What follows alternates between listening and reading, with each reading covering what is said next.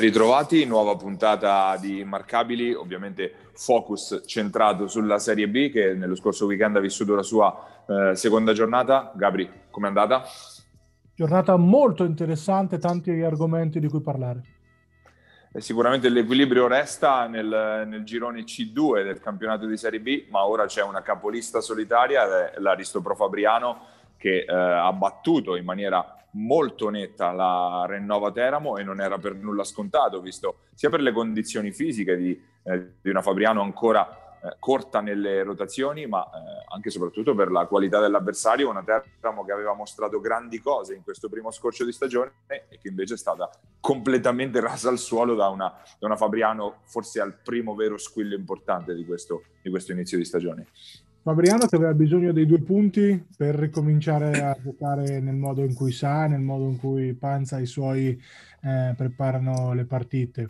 Eh, non c'è stata storia, un quarto e mezzo è bastata la, la Janus, anche meno probabilmente, per aver ragione di Teramo che aveva fino a questo momento scintillato senza se, senza ma, insomma, eh, in questo inizio di, di percampionato, Tiberti tenuto a nove punti, eh, insomma, è, è un, indicatore, un indicatore importante, aveva fatto veramente il delirio in queste prime giornate e una Janus che manda praticamente tutti quasi in doppia cifra ma su tutti ovviamente il solito Luca Garri, ma non possiamo non sottolineare come ormai secondo me questa sia la squadra di, di Radonic eh, a livello proprio di, di, energia e tutto quello che fa. È ovvio che la leadership di Garri sia una leadership anche tecnica ovviamente superiore, ma Radonic è quello che accende, spegne e fa veramente la differenza per questa Janus. Altra partita totale, quella di Todor Radonic, 13 punti, 13 rimbalzi, ormai doppia doppia, doppia d'ordinanza, ovviamente è stato votato anche dai nostri follower come MVP della, della settimana, ma eh, sappiamo che il pubblico fabrianese di solito è molto generoso nei nostri, nei nostri sondaggi, ma forse mai come questa settimana la, la, la nomination diciamo, è, assolutamente meritata anche in virtù di quello che ha fatto venire proprio nel complesso di questo, di questo inizio di stagione. Giocatore, ripeto, io ormai qualche settimana che lo ritengo il 4 più forte del campionato eh, ed è un 4 che, come abbiamo detto mille volte, fa 50 cose, tutte e 50 fatte bene, perché comunque eh, non è battezzabile, perché alla fine la tre punti la mette, attacca a fronte, va a rimbalzo con una cattiveria eh, degna insomma de- del miglior Rodman per fare un, ovviamente un paragone che, che, c'entra poco, però per intenderci, eh, gioca a spalla a canestro, gioca a fronte, un giocatore totale e veramente credo che sia nata una stella eh, che, che, potrebbe, anzi che sicuramente eh, farà la spola tra due Serie B nei prossimi anni perché è veramente un giocatore imprescindibile. Nota di, insomma, importante per Gianmarco Gulini, questo 2002 che Panza ha buttato dentro insomma, ormai da qualche partita e ha fatto veramente bene. Una giornata importante per gli under, poi parleremo anche del sempre più convincente Noah Giacché. Eh, è bello che, che, si inizi a vedere anche qualche faccia nuova, insomma, oltre ovviamente ai vari Amoroso, Garri che ancora imperversano eh, senza, senza colpo ferire. Però è interessante questo ricambio generazionale di cui penso quest'anno più volte ci troveremo a parlare anche per, le, no, per, le, per, per come le, le squadre hanno costruito, risparmiando un po', quindi puntando molto sugli under.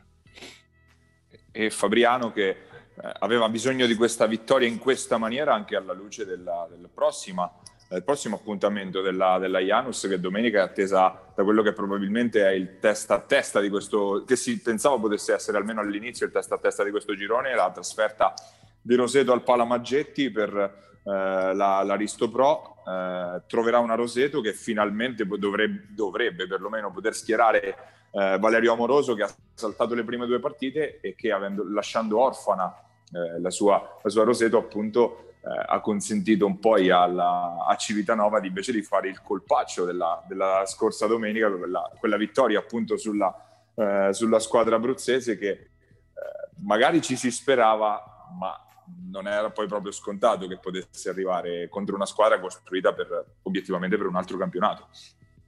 Roseto dimostra che ha bisogno del totem, ovviamente perché comunque sia ci si aspettava magari qualcosina di più da Pastore in questo inizio di campionato eh, e soprattutto da Ruggero. Eh, Ruggero che però anche l'anno scorso a Chieti aveva avuto qualche difficoltà all'inizio, salvo poi uscire un po' nel finale. È vero che eh, la stagione di, di Chieti dello scorso anno è stata un po' strana, eh, però comunque sia due indizi fanno, fanno, magari una prova. Sempre per la questione under, eh, da notare una partita pazzesca di, di, Alexa Nikolic, uno dei 1365 Nikolic che non parenti tra loro. non parenti, esatto. Nel basket. E, eh, amoroso che dovrà dare anche, secondo me, quella, quella leadership in campo esperimento in campo, quel risolvere, togliere le castagne dal fuoco che a Roseto sta mancando in questo avvio un po' zoppicante. Parliamo però e diamo i giusti meriti ad una Rossella Civitanova che più volte eh, abbiamo identificato. Tu ovviamente eh, devi parlarne in maniera neutra, ma mi espongo io come mina vagante, ma soprattutto per il potenziale offensivo che ha. Una squadra che ha tutte le partite eh, 80 punti in mano. Poi ovviamente dipende dalle percentuali, ma secondo me, specie in casa, è una squadra che ogni domenica ha 80 punti in mano. Eh, casa Grande risponde eh, alla faccia le critiche. alla faccia mia e sono molto contento per lui, insomma con un 3 su 4 da 3 punti, eh, mettilo lì. Eh, solita partita sontuosa di Lollo Andreani, che è un giocatore che dà una carica anche agli altri compagni. Eh, amoroso, ormai mi sono stufato di parlarne. Ciccio è un giocatore che io adoro e, e spero non smetta mai. Eh, vorrei vedere ancora un Lusvarghi più convinto, ma eh, glielo dici tu per cortesia quando lo vedi in allenamento. Eh, però molto bene, prima vittoria di Mazzalupi da capo allenatori, facciamo i complimenti. Eh, insomma, tante note positive per questa Civitanova che secondo me, ripeto, nei playoff ci entrerà abbastanza tranquillamente, faccia il scongiuro, insomma, i tantissimi amici che abbiamo laggiù, eh, però molto bene, soprattutto se consideriamo che Milano è ancora fermo. E appunto il margine di, di crescita è sicuramente dato dal, da, appunto, dall'assenza di Tommaso Milani che si spera di recuperare magari per eh, domenica prossima per eh, la seconda partita consecutiva in casa della Rossella che è attesa eh, dal primo derby invece quello con la De Supporter Iesi, una Civitanova che ha fatto una partita fotocopia diciamo rispetto a quella di Teramo partendo fortissimo, azzannando la partita con energia, con aggressività scesa un po' alla distanza ma stavolta è riuscita a controllare la, eh, la, il ritorno di Roseto che da meno 21 era riuscito a ritornare fino al meno 4 e palla in mano ma eh, stavolta le, le, zampate che erano mancate da parte dei, dei, veterani, degli Andreani, degli Amoroso, stavolta sono arrivate e, poi, e quindi la vittoria è arrivata e anche direi in maniera abbastanza meritata. Sai, di Civitanova a me convince molto come è stata costruita, cioè si vede che eh, Mario, Marco eh, e, e, Mazza eh,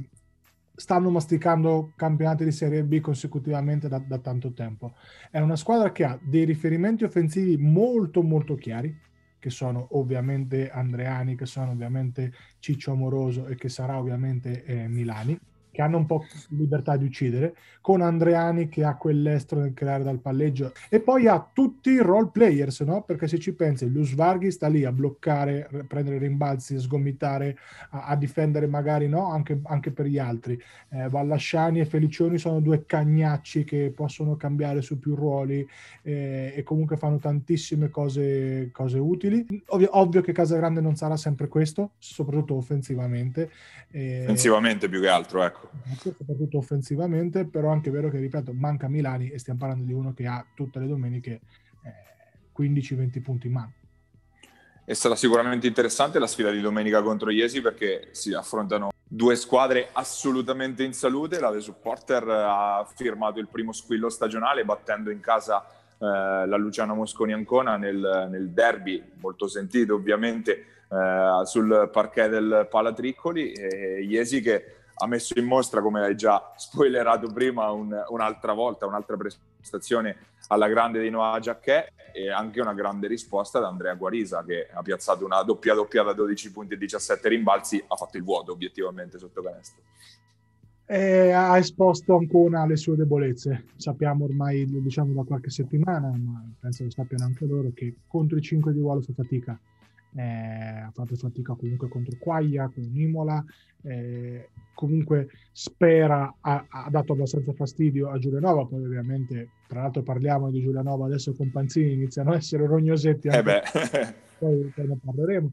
Comunque anche una dimostra di avere de- dei problemi, eh, soprattutto a rimbalzo, perché Quarisa ha preso tutti i rimbalzi possibili e immaginabili, eh, un, ha tirato di più, è emblematica, a, al di là che non sono molto affidabili le statistiche perché non sono state prese correttamente spe, eh, specie sponda ancora, però è, è emblematico come Iesi abbia eh, vinto tirando con percentuali più basse, ma è il numero di tiri che fa la differenza, perché ogni azione eh, Iesi tirava due volte, un'aggressività eh, importante, quella della squadra di Ghizzinardi, eh, difesa allungata praticamente per 40 minuti, una rotazione a, a, praticamente a tutti gli effetti perché anche Mentonelli, che onestamente non è un giocatore di questa categoria, eh, e Conte, che è un altro giocatore non di questa categoria, ma comunque che ha dato un contributo molto importante, hanno fatto quello che dovevano fare.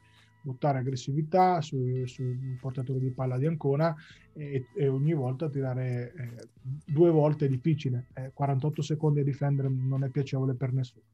Eh, nota di merito, ormai io non ho più parole per definire questo ragazzo che mi piace tantissimo, quindi magari dopo al nostro ospite chiederò la maglia per, per fine stagione, ma penso ci sia un ragazzo che dimostra come eh, il fisico non sia tutto per giocare nella Serie B di oggi, perché è un ragazzo che penso non, non so se arriva ma fa tutte le cose fatte bene. Ha fatto un errore nella partita, che ho visto da, dal vivo, e una palla persa, ma tutto quello che c'è da fare lui ha fatto, da playmaker prima, il ritmo del compagno, ha fatto canestro quando c'era da segnare, ha gestito il ritmo della partita come un veterano, quindi ancora una volta tanto, tanto di cappello a lui. Con la firma di Lorenzo Panzini a Giulianova si dissipano anche i, i fantasmi che potevano alleggiare sulla testa di, eh, di, Caverni che anche domenica ha sofferto e, e che adesso deve, è chiamato però a rispondere, a dare una, le prestazioni che eh, aveva fatto vedere negli anni scorsi che sono assolutamente alla sua portata.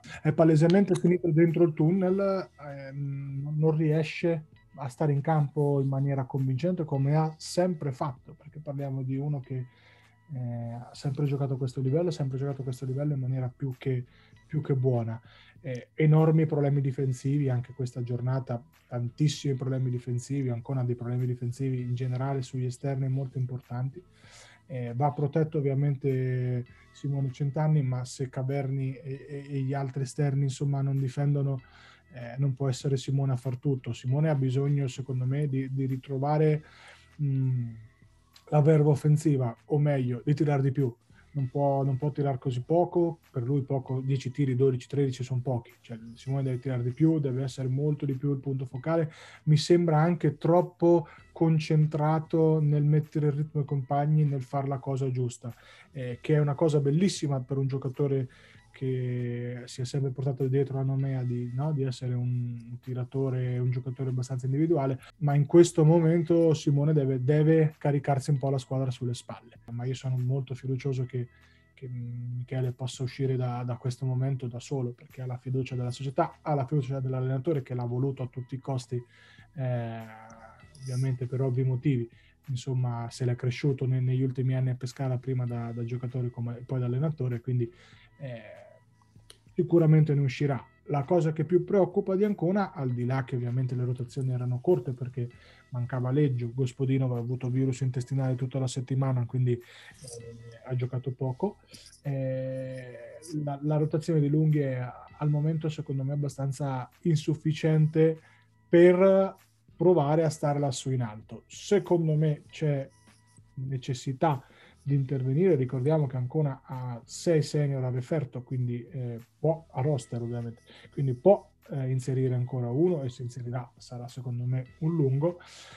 Detto questo, bisogna stare attenti a non perdere troppo terreno ora perché poi questo è un campionato che ti permette di sbagliare poco e, e domenica c'è la Sutor, Sutor affamata, Sutor che ha bisogno di punti e che secondo me in casa renderà la vita molto complicata a, a Raiola i suoi. Anche perché la Sutor è già con le spalle al muro, unica squadra ancora senza vittorie nel girone, anche se domenica domenica scorsa ha dato battaglia Giulianova, aveva imboccato l'ultimo quarto ancora avanti nonostante l'assenza di Stanzani, poi eh, alla lunga proprio l'assenza di Stanzani è pesata sotto le planche perché poi eh, una squadra comunque di discreto tonnellaggio come Giulianova con i vari Spera, Di Carmine e, gli altri hanno fatto il vuoto sotto canestro e quindi ha pagato un po' questa, questa leggerezza la Sutor che però ancora una volta ha fatto vedere che eh, se la può giocare con tutti, c'è poco da fare. La Sutor è rognosa, rognosissima, eh, renderà la vita difficile a tutti quanti, però è corta, però è, è poco esperta, eh, senza Stantani soprattutto ovviamente manca peso, tonnellaggio come hai assolutamente detto tu, eh, iniziano a vedere i limiti magari di, di, di alcuni giocatori, soprattutto giovani, eh, che protetti all'interno di un sistema hanno, hanno un ruolo e un senso eh, esposti no? a, a, delle debolezze, eh, hanno molte più difficoltà. Però domenica, secondo me, la Sutor ha tutto quello che serve per dar fastidio ad Ancona, ma Ancona deve assolutamente vincere. Non ci sono se ma, perché ripeto, questo è un campionato che ti permette di sbagliare molto, molto poco eh, poi un attimo che eh, si scivola in fondo, poi dopo iniziano a marzo le trasferte in Veneto, che comunque già solo per la distanza non è mai facile. E i punti persi adesso peseranno tantissimo. Quindi partita molto interessante per la Sutor solida prestazione di, di Bonfiglio, ma non abbiamo assolutamente dubbi su questo. Molto bene Minoli, insomma il capitano che eh, ha, ha, capito bene il momento e, e, ha fatto il possibile. Io credo che questa Sutor, al netto dell'acquisizione di Panzini e Giulianova, abbia un pochettino bisogno di interventi sul mercato per poter provare a salvarsi. Eh, però vediamo, è ancora lunga e mai scommettere contro, contro questi qua. Un interventino sotto canestro l'avrei fatto uh, già adesso, soprattutto pescando appunto come ha fatto Giulianova dagli fuoriusciti da Matera e si era parlato del nome di, di Luigi Brunetti, un ragazzo che a Montegranaro è cresciuto e che quindi poteva essere perfetto uh, per inserirsi nel roster di coach, di coach Ciarpella, eh, anche perché sì, Stanzani dovrebbe rientrare a breve, ma è ovvio che qualcosina lì sotto serva. Giulianova invece ha fatto una, sicuramente una pesca super, ma che va a vedere a livello assoluto, ma che va anche capita, eh, capire l'impatto che può avere Lollo Panzini in una realtà che di livello medio-basso, lui che è abituato invece a giocare magari sempre più con un ruolo di, di direttore d'orchestra in squadre che hanno vinto campionati o lottato fino a fino alla fine. Quindi vedremo, anche se magari vedremo un Panzini più, più realizzatore no? rispetto, rispetto alle, alle, ultime edizioni. Giulianova che in uscita invece ha rilasciato quell'Allen Akbogan che di fatto invece eh, non si è mai visto anche per eh, diversi problemi fisici. Quindi non so, tu che ne pensi del ruolo che potrà avere Panzini a Giulianova? Io credo che Giulianova Panzini abbia chiesto innanzitutto leadership, abbia chiesto innanzitutto eh, di essere un riferimento per, per tutti e Lollo può tranquillamente fare il leader offensivo della squadra, secondo me. Che non significa far 20 punti a partita, ma significa farne magari 10 di media e far fare il salto di qualità ad altri, ad altri compagni di squadra. A me questa acquisizione, ovviamente, sono di parte, piace moltissimo. È un'acquisizione. Ma mi accodo assolutamente. È un'acquisizione che proietta Giulianova in una situazione di classifica un po' più tranquilla rispetto a quello che era pronosticabile. È per questo che un po' mi preoccupo per la Sutor, perché Giulianova era una delle squadre su cui poteva fare la corsa, le altre forse sono in Veneto, eh, però in Veneto bisogna arrivarci a marzo. Eh, con, con, delle possibilità, no? Quindi bisogna adesso fare qualche punticino, rosicare certo.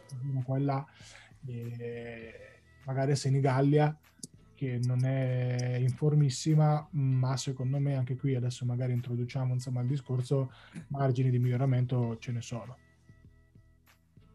Eh sì, per chiudere il discorso delle marchigiane del campionato di Serie B, ovviamente torniamo nella parte eh, del girone C1 dove c'è Senigallia che invece ha steccato il primo, il primo, vero, eh, il primo vero incontro alla portata perché dopo l'esordio tosto sul parquet di Cividale Senigallia ha fallito nel finale eh, in casa contro Mestre ed era una partita che obiettivamente sembrava alla portata della, della Golden Gas, una Golden Gas che ritrovava eh, Giacomo Gurini, eh, ha trovato invece ancora una volta straripante Simone Pozzetti, è mancato solo il colpo del KO nel finale, però è una sconfitta che brucia obiettivamente. Che giocatore Simone Pozzetti? E, darei qui la questione. No, vabbè, eh, Senigallia è corta, cortissimo. Be- 24 e 19 se non sbaglio come cifre. se, le, se, le, statistiche sono giuste è una roba che io, io, personalmente faccio fatica a ricordare una persona statisticamente così, così Eh, ma l'avevo visto, ti ripeto, l'avevo visto in prestagione, è diventato enorme Simone, cioè enorme, senza perdere comunque le caratteristiche che, che sempre l'hanno contraddistinto. Tra l'altro noto con piacere che si, sia, si è sparato 11 bombe così per, per, non essere... Più... Ah beh, serenamente. 3-11 a 3. Eh, però, però è così, Senigallia è cortissima. Senigallia in questo momento Pierantoni fa fatica, Cicconi Massi idem e soprattutto gli under stanno rispondendo, non stanno rispondendo come, come ci, ci, si poteva aspettare. Centis mi aspettavo fosse un giocatore pronto, al momento non lo è. Eh, Simone Giunta gioca 20 minuti più per necessità che per altro e poi non c'è veramente nulla. Quindi sai, eh, Guro comunque non è più giovanissimo, Pierantoni idem, è una squadra che alla lunga, eh, se i minutaggi sono questi, perché eh, sono comunque alti, obiettivamente rischia di far fatica. Poi che i punti in mano li abbiano sti quattro non c'è dubbio, ma sempre quattro sono. Eh, quindi Senigallia ci si aspetta la crescita dei giovani, anche qui si può sbagliare poco e, e già la prossima diventa importante, eh, ma soprattutto, ripeto, Senigallia secondo me sarà leggermente più avvantaggiata nella seconda fase quando magari uno per comodità di trasferta, due per squadre che conoscono un po' di più, affronteranno le marchigiane. discorso simile a quello che facevamo per la Sutor, eh, però bisogna che qualche punto eh, lo, lo, si metta in classifica già adesso, non si può arrivare ovviamente a classifica già compromessa alle trasferte di marzo e già la partita di domenica non è semplice per niente perché eh, la Golden Gas è attesa sul campo di Vicenza dalla trama rossa di coach Cece Ciocca che già ha fatto faville in, in Supercoppa e, e non, non, sarà facile andare a pescare due, i primi due punti della stagione lì. No, sicuramente no, uh, però ripeto, mh, Senigallia e Sutor in questo momento sono le due marchigiane più in difficoltà, ma con... Secondo me dei margini eh, di manovra un po' diversi, cioè comunque Senigallia eh, ha più punti nelle mani, ha più talento, ha più certezze ed esperienza. Eh, la Sutor obiettivamente ha bisogno di un innesto quanto prima, perché ripeto, mentre poi Senigallia verrà poi a giocare più vicino a casa, la Sutor dovrà anche eh, no? andare a giocare su parquet che magari speriamo possano essere ripopolati un po' di pubblico, mh, mm, magari per marzo, la speranza è l'ultima a morire. Quindi vediamo. Eh, sicuramente io da Senigallia mi aspettavo un avvio un po' più convincente, però è anche vero che già sono corti e Gurini è rientrato adesso a mezzo servizio, molto di più non si poteva fare. E chiudiamo questa lunga carrellata sulla, sulla Serie B con un ospite assolutamente di spicco questa settimana eh, qui con noi ad Immarcabili abbiamo il, eh, il, totem, lo chiamerei il faro dell'Aura Iesi, non solo in campo ma anche fuori, Michele Maggioli, andiamo ad ascoltare le sue parole.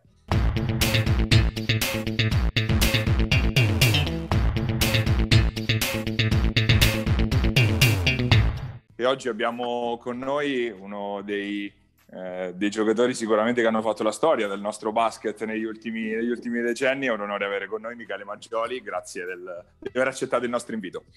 Ciao ragazzi, è un piacere mio. E innanzitutto una domanda un po' personale, visto che ormai sei da due anni hai lasciato il basket, ti viene ogni tanto voglia di riprendere a giocare? Guarda, sì. Poi appena provo a fare una corsa e mi tornano fuori tutti i dolori accumulati in una carriera. e ci ripenso subito. No?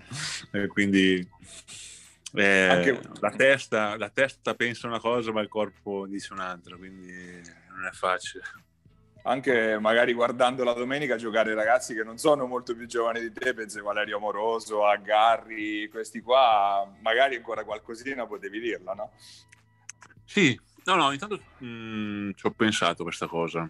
Magari uno o due anni in via avrei potuto farli ancora, sicuramente. Eh, però ormai, insomma, la decisione è stata presa, quindi a un certo punto, quando a una certa età stai fermo tot mesi, diventa, eh, diciamo, come si dice, irreversibile la cosa.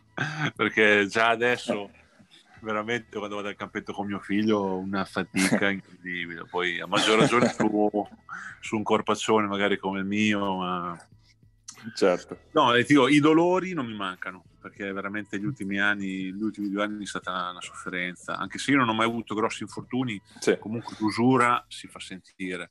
Poi è bestiale come corpo a memoria, quindi ogni tanto quando mi metto lì a fare tiri liberi o tiri dalla media, così...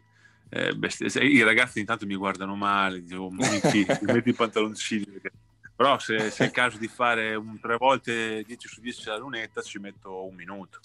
Eh, ovviamente adesso il ruolo da dietro la scrivania, diciamo tra virgolette, di quello di club manager a Iesi, questa Aurora che è partita forte, perché comunque ha roseto bene per almeno tre quarti, domenica una bella vittoria con Ancona, te l'aspettavi così questa Aurora? Guarda, eh ti direi una bugia se, se, ti dicessi che non avevo il presentimento. Sicuramente abbiamo avuto un precampionato un po' particolare. E, um, un po' tutte le squadre penso, un precampionato lungo, sì. eh, da noi insomma mh, mm, anche giocatori di un'età, altri di un'altra, giocatori che hanno staccato per sei mesi, altri che invece siamo riusciti a, a tenerli, specialmente quelli che erano di nostra, diciamo, eh, sotto il nostro controllo, a farli allenare tut, tutta, praticamente tutta l'estate, fino a fine luglio, certo. e quindi molti erano già carichi, ehm, già pronti, altri un po' meno. Quindi eh, precampionato a fasi alterne, eh, però sì, io qualità l'avevo vista. Eh, il mio dubbio era, e lo è tuttora, nell'arco dei 40 minuti, quanto si riesce a mettere quell'intensità lì, per quanto tempo, mm. quella è la chiave della nostra stagione. Più tempo riusciremo a, a tenere quell'intensità lì, cosa che non c'è riuscita a Roseto, ma c'è riuscita a Ancona, e, e più chiaro sarà e più vittorioso sarà il nostro percorso. Un po' di spazio te lo, te lo lascia, però insomma. Sì, sì, sì, con Marcello veramente c'è un rapporto molto bello eh, sia professionale che, che, personale. Quindi per lui sono sicuro che avrei carta bianca, però io ecco, per evitare di, di, di fare danni. certo. Gabri, vai tu. Io avrei una marea di cose da chiedere ne scelgo un paio. Allora, la prima è, eh, parliamo del, del, mio pupillo e, e, con questo allarghiamo magari il discorso allo stato del settore giovanile dell'Aurora. Voi quest'estate avete fatto una scelta un po' dettata dalle esigenze, ovviamente dalle circostanze, insomma, sia del Covid che comunque da una situazione che a Iesi magari perdura da, da qualche anno purtroppo di eh, difficoltà economiche, e sia ragionato secondo me perché comunque Iesi ha prodotto tanto in questi ultimi anni a livello di settore giovanile e quindi magari provare a testarne qualcuno è stata una buona idea, ma il risultato di Giacchè secondo me va, va, al di là un pochettino di, di, di quello che secondo me era lecito pensare perché a fa il playmaker, quindi comunque decide tanto, tanto, tanto della squadra e secondo me eh, trovarlo pronto dal, dalla giornata 1 è stato un risultato incredibile. Ve l'aspettavate, eh, avete fatto una scelta stracoraggiosa, ve l'aspettavate lui come magari anche con te che ha fatto molto bene domenica con, con Ancona e gli altri. Quindi se vi aspettavate insomma tutta questa risposta così immediata dai vostri giovani. Guarda, come hai detto tu, eh, la scelta è stata eh, ponderata e sicuramente è stata cavalcata un po', diciamo, un momento purtroppo sfortunato Covid e noi abbiamo cercato veramente di fare... Eh, abbiamo detto, questa qui è l'occasione adatta eh, per, per, provare magari a... a no, no, a scommettere su qualche ragazzo, però provare a dar fiducia a qualche ragazzo che se l'è meritato. Tra questi c'è Noah, Noah l'anno scorso era il backup di, di Bot e, e, quindi abbiamo visto subito che, che, l'atteggiamento era quello giusto, il ragazzo è mo, molto molto serio, ha veramente la testa sulle spalle, ha una forma mentis eh, veramente che lo porta a, a già a poter competere a questi livelli, a qualità fisica, a qualità tecniche. Quest'estate io sono rimasto sorpreso ad esempio e l'anno scorso gli avevo dato un consiglio, ho visto che quando tirava spesso allargava il gomito e questo gli portava ad avere un tiro un po' meno costante, e la palla ruotava male, faceva comunque abbastanza canestro, mi detto se voleva mh, dare un, ancora un pochino più di consistenza a questo tiro doveva un attimino allineare questo gomito perché c'era un margine d'errore secondo me nel suo tiro eh, ancora troppo ampio. Lui, io... Mh, Punto. Ho detto questo. Lui quest'estate non so come ha fatto, lui si è messo giù da solo, senza nessun coach che, che potesse anche indirizzarlo aiutarlo con degli esercizi specifici. Si è messo giù da solo, ha sistemato il tiro. Io quando ho visto che tirava in maniera diversa e io sono rimasto stupito e ho chiesto, ma con, con, chi hai lavorato? Ah, da solo. da solo. Quindi anche questo qui è una capacità di, di essere analitico su se stesso e, e, anche la capacità di migliorare così in fretta, perché non è scontato, perché poi spesso capita che ti demoralizzi, cambi il tiro, non fa più canestro. A parte che lui sta facendo canestro con più costanza, ma ha avuto veramente la maturità, la testa di fare una roba del genere che io che ci sono passato dico che è una cosa difficilissima se non sei mm. guidato da qualcuno. Ma poi ti potrei parlare anche degli altri giovani, c'è Antonio Valentini, che è un ragazzo che io conosco da quando aveva sette anni, veramente mh, di famiglia seria, con la testa sulle spalle, eh, si allena sempre veramente con un atteggiamento super. E, mh, con te, che domenica ha fatto bene, non doveva giocare lui domenica, perché si era bloccato con la schiena, sono riuscito a rimetterlo in campo mezz'ora prima della partita e ha messo in quella prestazione lì in campo. Oppure io ti cito anche Simone Mentonelli che è di Matelli, che è cresciuto nel nostro studio giovanile e anche lì nel momento in cui si è fatto male nel solito ristrettello noi l'abbiamo tirato dentro tu Michele hai smesso di, di giocare tra virgolette in una maniera un, un, po' particolare avevi firmato a Rimini poi è, eh, sì. è stato l'anno in cui RBR sostanzialmente la nuova realtà riminesi aveva un pochettino preso, ha preso in mano tutto, tutto, il basket riminese. C'è stato un, un, momento in cui sembrava che ci dovesse essere un derby di Rimini in Serie C, poi si sono un po' ricondotti le, le cose no? a, a, più miti contigui sì. e quindi tu hai, hai, deciso insomma di smettere piuttosto che di, di fare altre scelte. Ecco, ci racconti un po' que- quelle settimane che sono state un po', un po strane, ma sì, un po' particolari, un po particolari perché sì, allora io ehm, avevo maturato durante la stagione di non di smettere, ma di sicuramente fare delle scelte diverse per me, per la mia famiglia, mm, magari un impegno diverso uh, vicino a casa. Io ho un figlio di 11 anni e um, non ero più disposto a, a certi ritmi, a certi sacrifici anche fisici perché avevo veramente, come ti dicevo, tanti dolori così e anche insomma con mio figlio volevo essere sempre, sempre più presente, ancora più presente. E quando mi si è presentata l'opportunità di, di Rimini, eh, io l'ho presa al volo perché è 25 minuti da casa mia. In un progetto comunque eh, che mi avevano prospettato importante, in una piazza storica, e, e anche con un impegno e una gestione dei miei 41 anni, insomma, di un certo tipo, è, è perfetto. Poi tra l'altro era un 1 più 1 con magari, cioè io di solito eh, un anno secco in una società non sono mai stato, quindi magari da lì nasce, nasce qualcosa, da cosa nasce cosa, magari potevo pensare anche a un futuro, magari non lo so, così, però mi è sembrata una, una scelta in linea con quello che era il mio momento di vita e, purtroppo eh, una settimana prima della preparazione, l'inizio della preparazione, io già qualche avvisaglia l'avevo avuta perché non, non mi avevano fatto fare le visite dell'idoneità, non avevo fatto una presentazione, non avevo più sentito nessuno. Insomma, ho visto che il mercato non l'avevano fatto. Eh, nel momento in cui mi è stato comunicato che la squadra non si sarebbe iscritta e io sono rimasto un po', un po così, insomma, più che altro fatto, cioè, abbiamo fatto tutti una figuraccia, però onestamente non dipendeva da me, io non potevo farci nulla e nel progetto giustamente di RBR io non rientravo perché erano già state fatte altre scelte.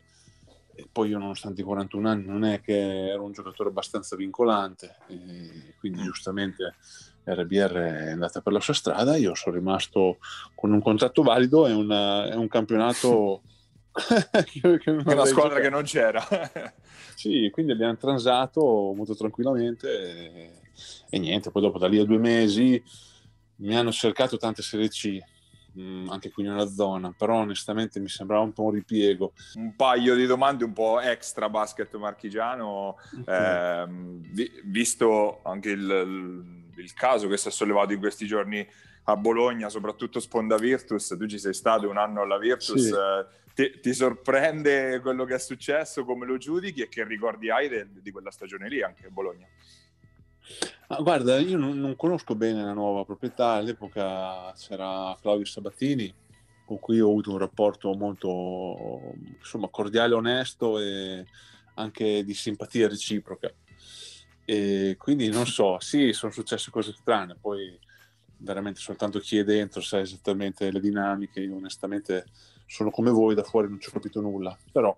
Eh, eh, vabbè, io la mia stagione di Bologna la ricordo con, con molto piacere, insomma, per me è stato un, un, tornare a certi livelli, in una piazza molto importante e um, le cose sono andate anche abbastanza bene perché siamo andati quinti in regular season, io sì.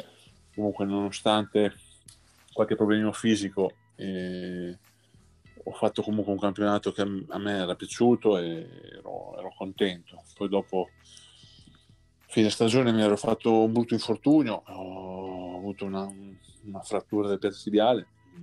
Sì. E poi, e poi, niente, poi dopo sono andata a Iesi di prepotenza a propormi un triennale importante con un progetto importante e, e non mi sono sentito veramente di rifiutare. Dei tantissimi Iesi, soprattutto per quanto riguarda gli americani, ne ha sfornati un bel po' che poi sono andati a livelli sì. più alti uno in particolare che ti ha sorpreso per dove è arrivato c'è?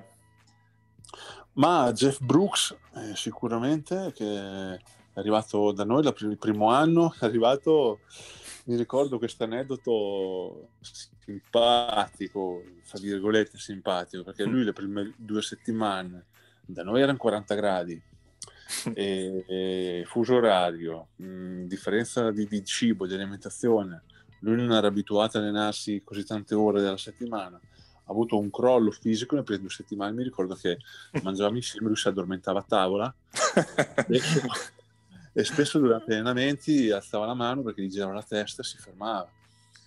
Però insomma si vedeva che aveva talento, caspita, veramente era, giocava da 4 ma aveva i fondamentali del 3, del 2, veramente si vedeva. E, e, e magari c'era già qualche brontolio e io mi ricordo che dissi alla dirigenza, allo staff tecnico, ragazzi, aspettate un attimo, date un attimo di tempo. questo è buono. Eh. Questo è buono, è appena arrivato, poveretto, sta andando incontro delle difficoltà eh, che io vedo, no? fisiche, di abituarsi all'alimentazione, tutto ai carichi di lavoro. E poi ha fatto una super stagione da noi sì. e gli anni che ha fatto dopo veramente sono stati la conferma che, che le qualità che, che, che, c'erano, insomma, già all'epoca. Poi, poi anche del Moss ha fatto una bellissima sì. carriera. E di David però insomma appena arrivato si vedeva che sì. era soltanto questione di tempo. È arrivato che era magro magro, in quella stagione da noi prese 13 kg. Ah, oh, cavolo! Sì, sì di, di, alla fine dell'anno era veramente una bestia fisicamente. E, e, gli anni dopo, insomma, ha dimostrato di essere un giocatore di assoluto livello. Eh, ne sono passati tanti, anche che eh, sì. Sato, eh, James Singleton con cui non ci ho giocato, Mason Rocca, mm. insomma, parecchi. Tanti, tanti. Bel po', un bel po' ne sono passati. Iesi da quel eh. punto di vista è sempre stata molto attenta e brava anche a pescarli anche dal sommerso, infatti. Sì. Eh, io starei qua anche tutto il pomeriggio sì, a ascoltare sì, queste storie, però ovviamente, speciale con Maggioli ovviamente non...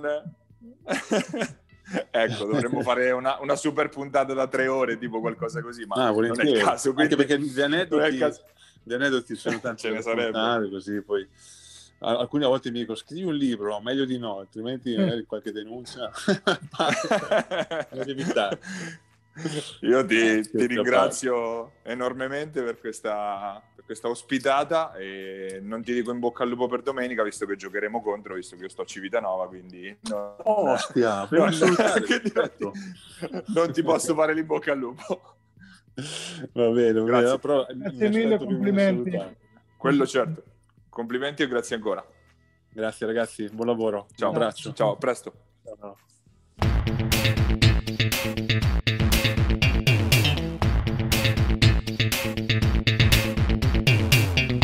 Ed era Michele Maggioli, un, un onore avere con noi un, un ospite di questo, di questo, rilievo in questa settimana di Immarcabili, eh, in attesa che anche la Serie C possa tornare eh, in campo, sperando dopo le festività natalizie. Noi vi salutiamo e ci eh, vi diamo l'appuntamento alla prossima settimana, non prima di aver ringraziato come sempre eh, Basket Marche e Giuseppe Contigiani che ci ospita sulle sue piattaforme, quindi appuntamento alla prossima settimana, sempre su Immarcabili.